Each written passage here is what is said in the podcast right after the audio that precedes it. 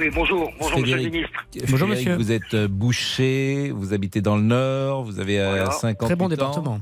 Vous, vous habitez où dans le Nord d'ailleurs, euh, Frédéric? Ferrière-la-Grande, près de Maubeuge. Bon, vous connaissez Dans la Vénois, dans la Vénois. Dans la C'est pas aussi bien que Tourcoing, mais c'est pas mal. Ouais, voilà. Bon, Donc, Frédéric, écoutez, donc votre juste- constat et votre question. Alors, moi, le constat, c'est que les casseurs ne sont peut-être pas ceux qu'on croit.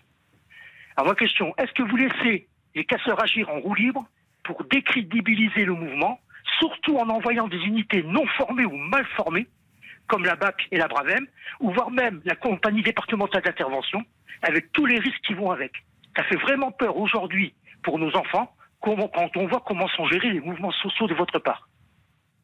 Alors, monsieur, non, je peux pas vous laisser dire qu'on laisse casser.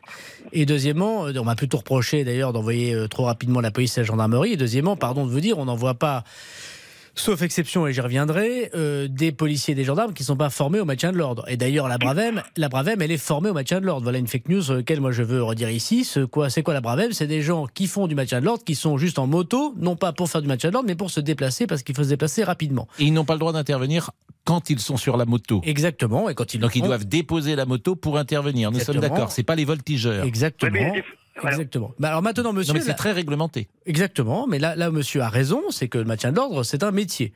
Et ce qui n'a pas marché pendant les Gilets jaunes, il faut aussi dire la vérité, et je pense que c'est la responsabilité du ministre de l'Intérieur que de le dire, c'est qu'effectivement, il y avait beaucoup de policiers et de gendarmes qui n'étaient pas formés au maintien de l'ordre, qui ont dû faire du maintien de l'ordre, et notamment, vous évoquez la BAC, en effet, ce n'est pas une police qui peut faire du maintien de l'ordre, et parce qu'il manquait des effectifs. Et chacun sait que depuis euh, 15 ans, on a beaucoup supprimé d'effectifs de police et de gendarmerie, et ben, les ministres d'aujourd'hui, ils payent la facture.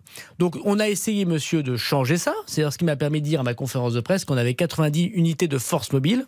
Les forces mobiles, c'est des gens qui font du maintien de l'ordre. Que la quasi-intégralité des gens qui sont policiers et gendarmes, surtout à Paris, font du maintien de l'ordre. Et non, on ne laisse pas les casseurs casser. Maintenant, on ne peut pas intervenir à tout moment dans une manifestation sans craindre, effectivement, parce que c'est parmi d'autres manifestants, bah, des dommages collatéraux qui après font les vidéos, qui après incriminent la police.